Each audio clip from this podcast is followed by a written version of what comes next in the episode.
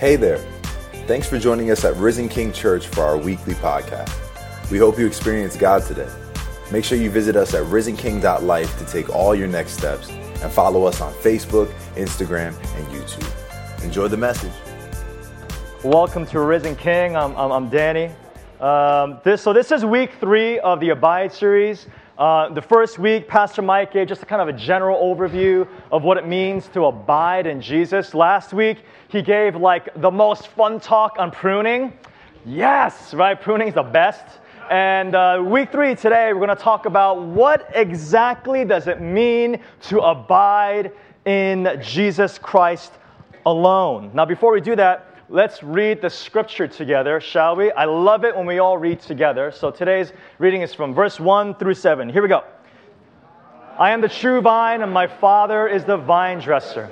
Every branch in me that does not bear fruit, he takes away, and every branch that does bear fruit, he prunes, that it may bear more fruit. Already you are clean because of the word that I've spoken to you. Abide in me, and I in you. As a branch cannot bear fruit by itself unless it abides in the vine, neither can you unless you abide in me. I am the vine, you are the branches. Whoever abides in me and I in him, he it is that bears much fruit. For apart from me, you can do nothing. If anyone does not abide in me, he is thrown away like a branch and withers and the branches are gathered, thrown into the fire, and burned. If you abide in me, and my words abide in you, ask whatever you wish, and it will be done for you. So, my first phone ever was freshman year in college. It was a Nokia 8210 in that hot blue color right there. You like that? Yeah, yeah. It was, it, I, I was part of VoiceStream. You remember VoiceStream? That was before T Mobile. Yeah, VoiceStream. Yes, it was like the cheapest plan you could possibly get because I was a poor college student. I needed that. So let me just share some advanced technological features of Nokia 8210. One, it can make phone calls. Ooh. it can text. Ah. It can store up to, get this, 250 phone numbers. Boom. Yes. Who has 250 friends? I don't know, but you can store all that. And the kicker this phone came preloaded with the snake game. Oh, yes. You know what I'm talking about. A source of great joy and frustration my freshman year in college. Now, clearly, clearly, phones have come a long way since the Nokia 8210. Now, I thank the good Lord for Steve Jobs and Apple because in 2007, they made the iPhone. Woo! No, I'm the only one? Wow. No one ever booed me before like that. Anyways, um, wow. Uh, yeah. After the original iPhone, they completely changed the game, right? for many, many years, I think there's only been two phones that have really been kind of fighting for the best phone title. It's really, honestly, if you're a tech guy like me, you know, it's basically between the Apple iPhone and the Samsung Galaxy. That's it, really. That's like the two best phones, always trying to like fight it out. Summer of 2016, Samsung released their latest phone, the Note 7. This guy was supposed to be the phone that killed the Goliath. This is the one that was supposed to topple the iPhone off the mountaintop. Early reviews were great. Gorgeous display, best camera on the market, faster processor than the iPhone, better storage space, better. Ba- I mean, everything about the phone was supposed to be better than the iPhone. But just a week or two after this phone was released, there were reports of this thing exploding. Do you remember that? Right? Uh, one report said it, ex- it caught fire in a dude's pants, like hot pants, literally, hot pants, literally, right? There was another report of this thing blowing up in an airplane. It got so bad that airlines banned this phone from their planes. It was a health hazard. As it turns out, the explosions were caused by a defective battery. And um, this is so sad. After just two months, just two months after Samsung released this phone, they had to discontinue it. And they recalled every single model. I tried to research on Google how much money they lost. One report said 5 billion, another report said 17 billion. A lot of money, right? They lost a ton of money. So, what's the point in me sharing about the Samsung Galaxy Note 7? Clearly, you should buy an iPhone.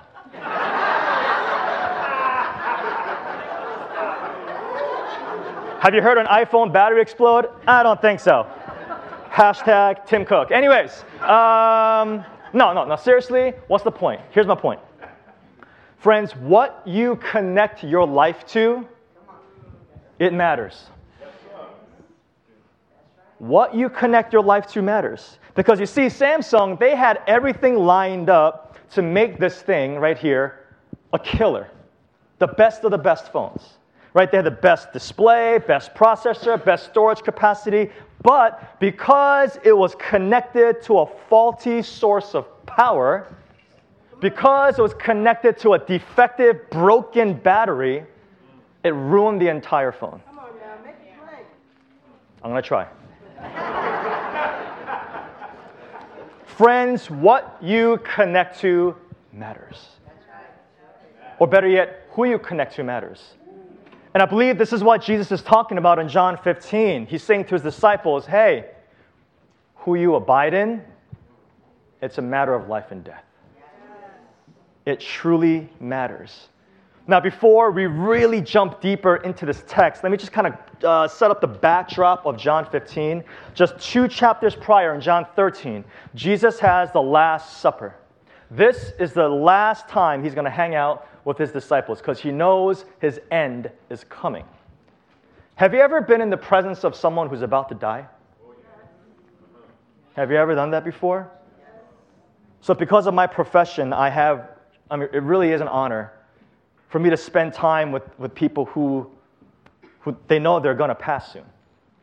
And you know, one thing that I've noticed in the lives of those they know their end is near is that frivolous things don't really seem to matter to them anymore, right? Like petty drama is like, whatever, not worth it. You know what I hear often? I, I hear people often expressing regrets in life probably the one regret I hear the most is I wish I spent more time with my loved ones. You know, when I'm with those folks, I hear often a lot of I love yous to their loved ones. I hear a lot of I'm sorry to loved ones. Right? When you know your time is near, your end is near, what really matters comes to the forefront. So, Jesus, here we are with Jesus. In a few hours, not days. In a few hours, he knows he's going to be betrayed by Judas. A few hours. So, what does he talk about with his disciples in those last few hours? John 13, he says, Love one another. He says, Serve one another. In John 14, he says, I am the way, the truth, and the what? The life.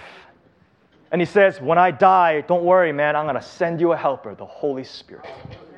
And then, right here in John 15, one of his last exhortations to his disciples, he says, Abide in me. If you read John 15 in, in, in, its entirety, the first 10 verses, you know how many times he says, Abide in me or abide in my word? You know how many times? 10 times. So you think this matters to him? Yes. You better believe it. Oh, this is of much importance to Jesus. Abide in me. What does it mean to abide in Jesus? Now, before, before we dig really deep, I, I want to say two quick things to lay the groundwork, okay? First thing is this to, in, the, in the original Greek language that this Bible was written in, the word abide is written in its imperative form. Listen, I know that sounds really geeky, but I got to share that, all right? Why is that important? Because in the imperative form, that's a command. When he says, abide in me, he's not, he's not making a suggestion, friends. It's like, you're going to do this. So it's not like Jesus is saying, hey, disciples, so if you're cool with it, like, abide in me, right? Like, I mean, if you want, right? Like, YOLO, you know, like, I mean, is that what he's saying? No. He's saying, if you're my disciple, you're gonna abide in me. Do it. Here's the second thing. Notice he doesn't say abide in me and. He doesn't say abide in me and your loved ones. Abide in me and your work. Abide in me and your retirement fund. Listen, abiding is not a combo deal, people.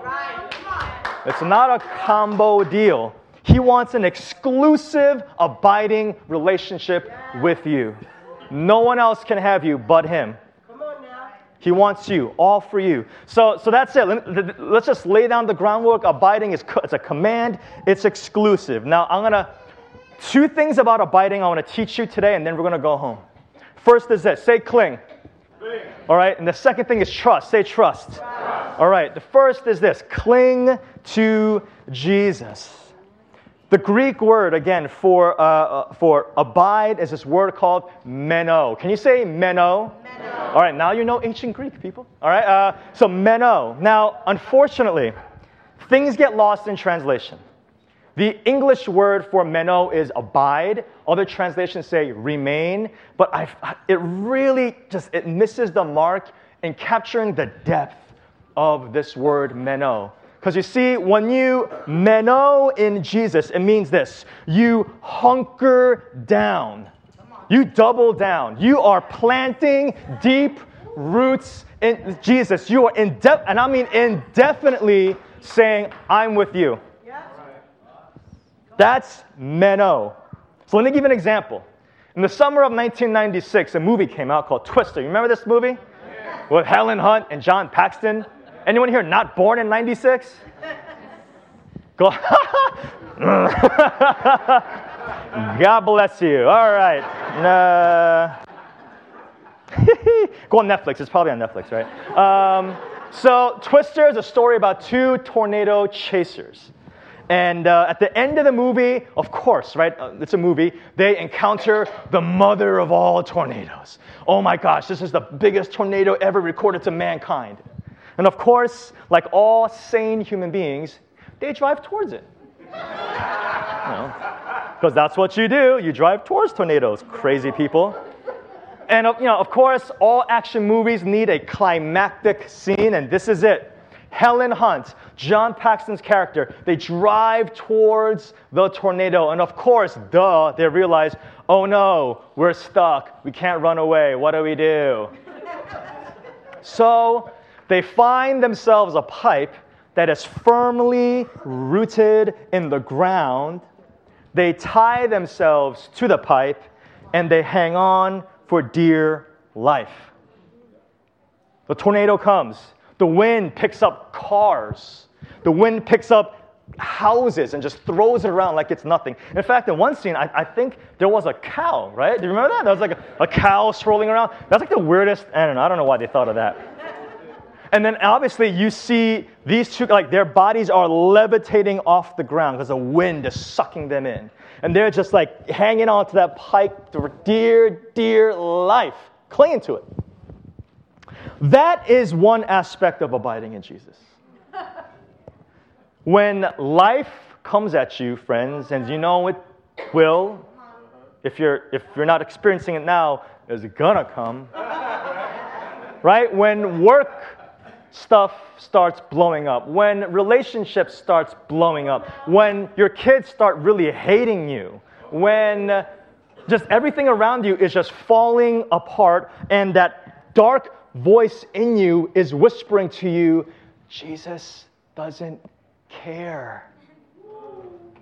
When that voice in you says, give up. What's the point? And you want to just run away as far as you can.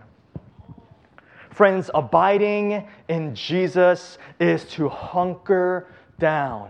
It is to cling to, to tie yourself to Jesus and cling to Him for dear, dear life. Because, friends, listen, when storms come, when tornadoes come, He is your only anchor. Amen? Because can we be honest? When you try to cling yourself to people, when you try to cling yourself to family, your kids, your job, whatever, whatever you think is your sense of security in life, you understand that those things get swept up in tornadoes too, right? But Jesus doesn't, amen? amen? He doesn't, he's constant. That's why, gosh, that song Gabe sang, We will not be shaken. You kidding me? We will not be shaken in Jesus. Amen? So turn to the person next to you and say, Cling to Jesus. Turn to the person to the other side, say, Cling to Jesus. Cling to Jesus. If you're not sitting next to anyone, say, Cling to Jesus. Cling to Jesus. All right. Second aspect of abiding is this trust Jesus. And I define trust in two ways access and control. Access and control. I, I like the message translation of this text. It says this Verse 4 Live in me, make your home in me, just as I do in you. Verse 9 I loved you the way my Father has loved me. Make yourselves at home in my love. I like that. Make your home in me. I feel like that really captures the permanence of you residing in Jesus, right? It really captures you settling down in one place. I'm hunkering down right here. I'm making my home in you, Jesus. And notice Jesus says, Make your home in me as I do in you. So he wants to make his home in you. So, what does that mean? Friends, I believe abiding in Jesus means this. He wants to make his home in you. It's you're saying, Jesus, I give you access and control over my home, my heart, my life. That's abiding. In 1951, a, Presbyterian minister uh, out in California, his name was Robert Boyd Munger. He preached a sermon called My Heart Christ Home. Now, this thing became huge. Uh, InterVarsity Press picked this up, printed in many different languages. Tens of millions of copies of this have been distributed worldwide. I mean, this, this thing is huge. In this message, Munger talks about how Jesus desires to make his dwelling place, his home, in your heart, your life. And this is what he says. He said, without question, one of the most remarkable Christian doctrines is that Jesus Christ himself, through the Holy Spirit, would actually enter our heart, settle down, or abide in, and be at home there. Christ will live in any human heart that welcomes him. And so in a sermon, he, he goes to tell of how Jesus wants to make his home in my heart. And, and he shares a story where he gave Jesus a tour of his house, his life. And in his sermon, he had nine rooms that he toured Jesus through for the sake of time. And because I don't want to preach a two hour sermon to you, I'm only going to share four rooms, okay? Four rooms. The first one is this the library. Say library. Munger calls this the control room of the house. This is the place where your beliefs and worldviews are shaped, molded, and formed. So Munger's, you know, in a sermon, he said that you know, he felt pretty comfortable as Jesus was walking around his library, but quickly he said he started feeling embarrassed when he realized, oh man, look at those magazines and books and videos and DVDs lying around my library. Oh snap. Now, listen, hear me. Let's not be legalistic, okay? I'm not saying if you like watch CNN or Fox News that God's going to punish you. That's not what I'm saying. Please. Will God punish you just because you read People magazine? No. Of course not, right? I mean, what if you read National Enquirer? Maybe. right? I mean, that's, that's, that's weird. That's weird stuff. That's weird stuff. Um, but, but that's my point. Friends, at the end of the day, is God's word your north star? Friends, is God's truth your moral compass? Friends, at the end of the day, does His word have the final say in how you live your life? Jesus said in verse 10 If you keep my commandments, you will abide in my love, just as I've kept my Father's commandments and abide in his love. Friends, what you connect your mind and your thoughts to matters. And can we just be honest with each other today? If you are not grounded in God's truth and word, you better believe you are grounded in something else. You better believe it's grounded in someone else. Munger said, I've discovered through the years that when my thoughts are centered on Christ, the awareness of his presence, purity, and power causes wrong and impure thoughts to back away. So Jesus has helped me to bring my thoughts under his control. Even though the struggle continues, and it will always continue, right? If you have difficulty with this little room of the mind, let me encourage you to bring Christ there. Pack it full with the Word of God. Study it, meditate it, keep clearly before you the presence of the Lord Jesus. Friends, does Jesus have access and control over here? Does he have access and control over what you feed your mind? Does this Word have the final say over how you live your life? If your answer is no, who has access? If the answer is no, what has access? What has control? The second room is a dining room, and quite honestly, my favorite room. Uh, this is the room of appetites and desires. Munger says this was a large room, a most important place to me. I spend a lot of time and hard work trying to satisfy all of my wants. So Munger, he, he goes on, he says he is, uh, he, he's about to have food with Jesus, and Jesus asks him, Hey, what's for dinner? And, and he says, My favorite dishes, Jesus, money, academic degrees, success, newspaper articles of fame and fortune aside dishes. Yes, yum. And so Munger's chowing down on his dinner, and he looks to his side and realizes Jesus has not even touched his food yet. And so he asks him, What's the deal? What's going on? How come you're not eating? And Jesus says, If you want the food that really satisfies you, do the will of your heavenly Father. Put his pleasures before your own. Stop striving for your own desires, your own ambitions, satisfactions. Seek to please him. Now, that food will really satisfy you. Try a bit of it. Friends, who you connect your appetites and desires to matters. So, can I ask you, does Jesus have access and control over your appetites and your desires?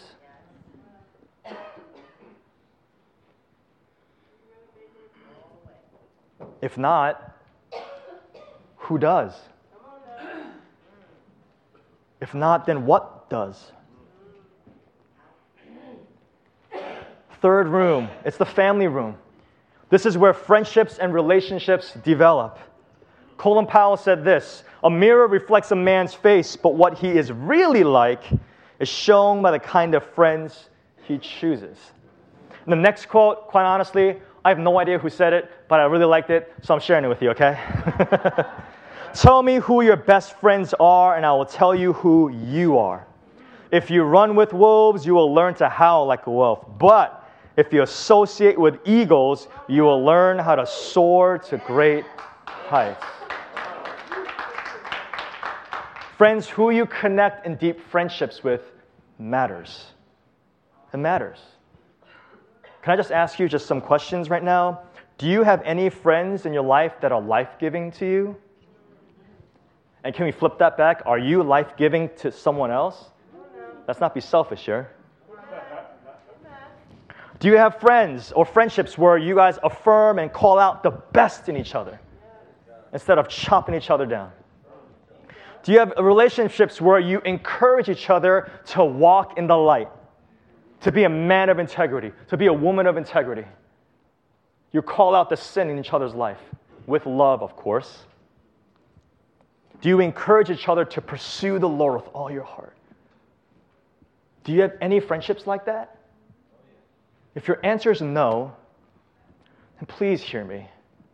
Please hear me. Today, would you please give Jesus access and control over your relationships? Would you please? And would you ask him to teach you how to be a loving friend? Because in verse 12 in this chapter, Jesus says, Love one another as I've loved you. Could you just ask him, man, how do I be a good friend? Maybe, just maybe, Maybe you may need new friends. I don't know. Who knows? Does Jesus have access and control over your relationships? And the last room the hall closet. You know what's coming, people. As Jesus is walking through Munger's house, he notices a peculiar odor. It smells like something's dead in the house. Of course, Jesus being Jesus, he knows everything, right? He, uh, Jesus realizes, oh, yeah, it's upstairs down the hall, that closet that you locked. That's the one. And so Munger says this As soon as Jesus said this, I knew what he was talking about. Indeed, there was a small closet up there in the hall, just a few feet square. In that closet behind lock and key, I had one or two little personal things I did not want anyone to know about. Certainly, I didn't want Christ to know them or see them. They were dead, rotting things left over from the old life. Not wicked, but not good They're having a Christian life. Yet, here's a part I love I love them. I loved them. I wanted them so much for myself, I was afraid to admit they were there. Can we be honest? You may know the right Christian answer and be like, yeah, like, yeah, it's not good that I'm an angry person. It's, yeah, I understand. I, I'm, I shouldn't be looking at pornography. I know I, I, I shouldn't be, you know, doing this narcotic. I, I get that. Yeah, I want to give it up. But, the, but can we be honest? Do you really want to give it up? Because if I'm honest, the reason why I didn't break free from some of my vices in the past is because I just loved them too much. I just didn't want to give it up. Even though I knew the right Christian answer was, no, Jesus. But inside I was like, yes. So after a lot of back and forth, Munger finally said, here's the key. Here's the key, Jesus, to that closet. And he makes a confession that I think all of us here can relate to. Munger says, Jesus, I don't have the strength and the power and the ability to clean that closet out. That's why it's been there. Friends, can I just be, again, can I just be really honest with you? How many times have I in the past have tried so often to no success? Try to overcome my own personal vices on my own strength and ability? How many times have I tried to just like white knuckle, right? Just sheer willpower break through my addictions? Jesus says in verse 5 Whoever abides in me and I in him, he it is that bears much fruit. For apart from me, you can do what? Nothing. Nothing. Nothing. Um, if you heard me preach last time I was here, you heard my testimony of my relationship with my dad. You remember that? Yeah. For those who weren't here, let me just kind of give you a quick little overview. You know, I grew up having a pretty crappy relationship with my dad. For almost all of my life, I, I, I, I, I, I, um, I carried toxic, and I mean toxic bitterness, toxic anger against my father. I mean, it was so bad that like I, I could literally be having the perfect day, and if I get a phone call and I see in the caller ID, dad, my blood pressure would shoot up like that. I could feel my insides churning, and my day would suck for throughout the day. I mean, it would just be a miserable day. That's how much I struggled with this. For 30 years, my best way to deal with it was just manage it behavior modification. You know what I'm talking about? That's the best tactic I had, and it never worked. Because whenever my anger flared up with my dad, which is basically every time I talked to him or saw him or was next to him, uh, it was like I try to suppress it. You know that beach ball analogy? Put it, try to put it underwater, but it pops up somewhere else. I felt like I had three beach balls that I was trying to dunk underwater, but it just never works. And I'll be honest, friends, so, so many times I act like a complete jerk to my dad capital J, jerk. And unfortunately, that spilled over to my mom. I was a jerk to mom. I was a jerk to my brother David. I'll admit that. I own that. I didn't enjoy it. I, I didn't get a kick out of being a complete, you know what, to them. I just didn't know how to change. I didn't know how to break free. Apart from me, you can do what? Nothing.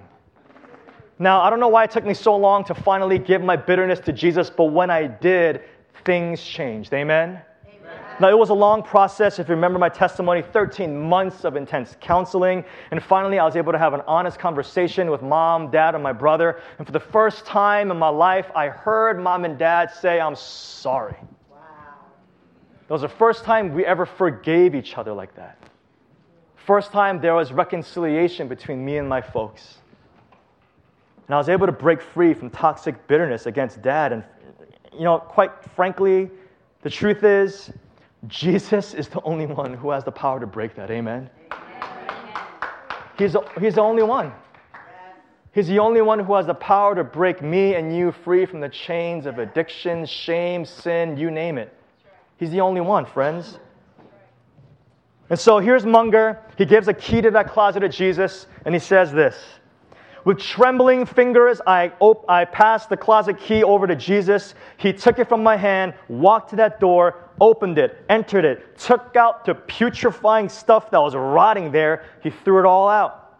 And then he cleansed it, painted it, fixed it all up, all in a moment's time. And immediately, a fresh, fragrance breeze swept through the house. The whole atmosphere changed. Oh, what a release, friends! What a victory to have that dead thing out of my life. And here's my favorite part no matter what sin or what pain there might be in my past, Jesus is ready to forgive and heal and make whole. Amen. That's it. Jesus alone has the power to heal, forgive, and to make whole. So let me ask you Does he have access and control over that closet? Are there hidden areas in your life, friends, where He does not have permission to touch? Come on, keep it real. If not, then what is stopping you from giving Him control?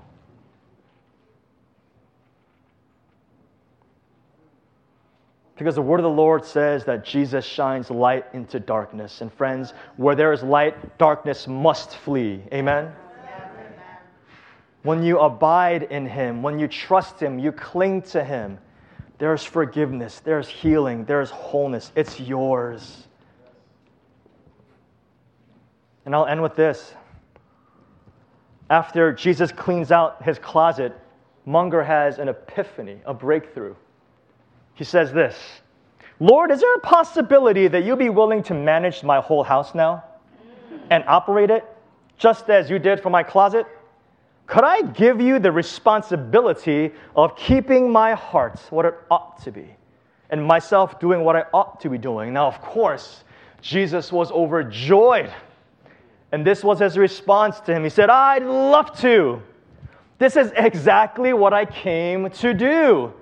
You cannot live out the Christian life in your own strength. I'll say it again. You can't live out the Christian life in your own strength. That's impossible.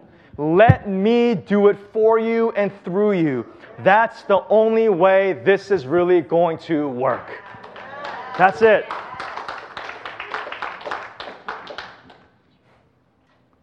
And so Munger says that he signed the deed to his heart. He signed the deed to his life, his house, and he gave it to Jesus. And he said this Daily, I need to make sure that the deed of ownership of my life are held firmly in His hands, that my heart might truly be His home. Friends, that is abiding in Jesus. That is abiding in Jesus. So, friends, when we come before Jesus, this is what abiding is, all right? Go before Him. No masks, no fake mask, no veneer, no hiding. We are before our Maker, just bare, exposed with our brokenness and our crap. And we just honestly just make a confession and say, Jesus, I can't do this. I can't. I've tried. I really suck at it. I can't do this on my own strength, on my own abilities. I can't be the husband you want me to be to my wife.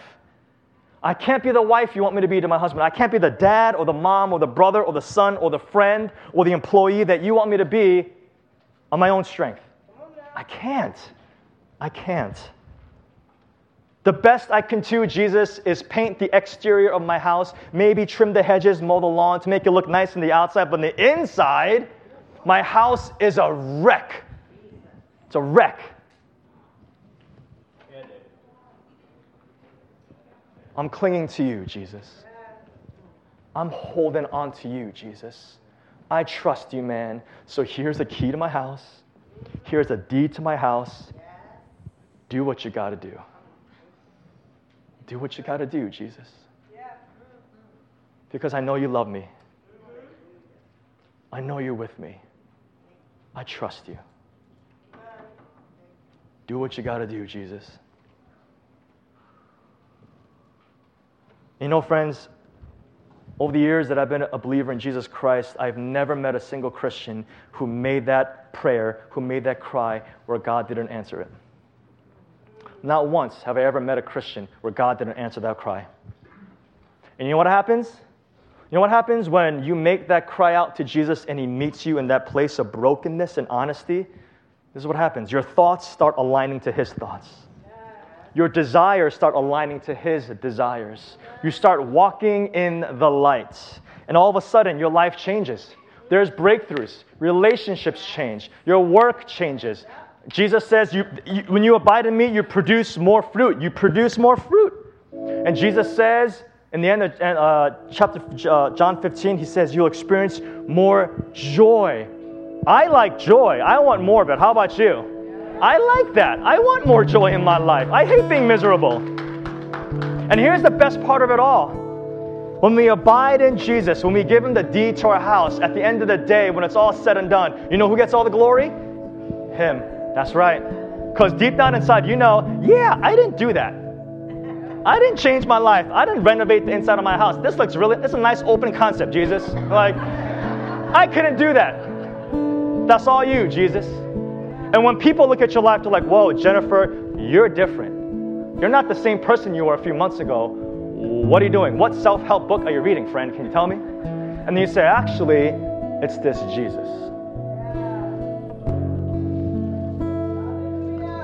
And here's the thing, friends, and I'll end with this. This life right here, and please receive this with love if you refuse to abide in Jesus, this life will be a fantasy for you. You hear me? You can't get this. You cannot have this life if you refuse to abide in Jesus. That's a tough word, but it's the truth. However, if you choose to abide in Jesus, this life is a kingdom reality. This will happen. You may not see it now, it's going to happen. If you abide in Jesus.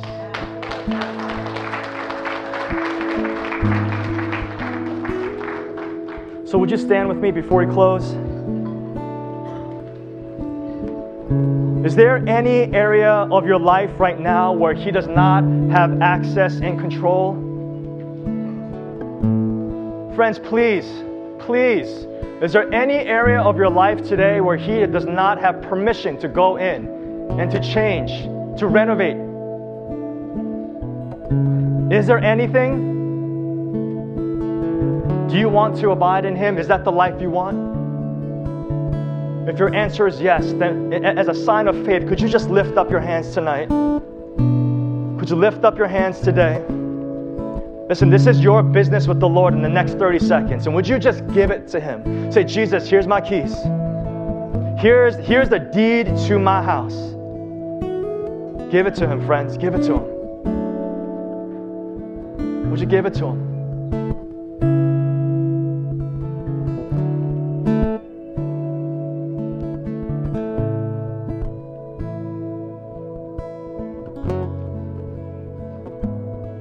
Jesus, we come before you now broken.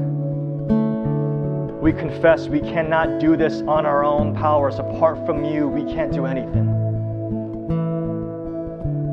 And so, Lord, I lift everyone here who's lifting up their hands, and even those who's not. These are your beloved. These are the ones you gave your life on the cross for pour out a double portion over your love, over your beloved right now, Jesus. Pour out strength, pour out wisdom. I pray breakthroughs, Lord, as they give their lives to you, breakthrough over their lives. And Lord, as you do, I pray, would you and you alone get all the glory, all the praise, because it's all about you, Jesus. We seal this in the mighty, mighty name of Jesus. Church says, Amen. Amen. God bless everyone. Have a great day.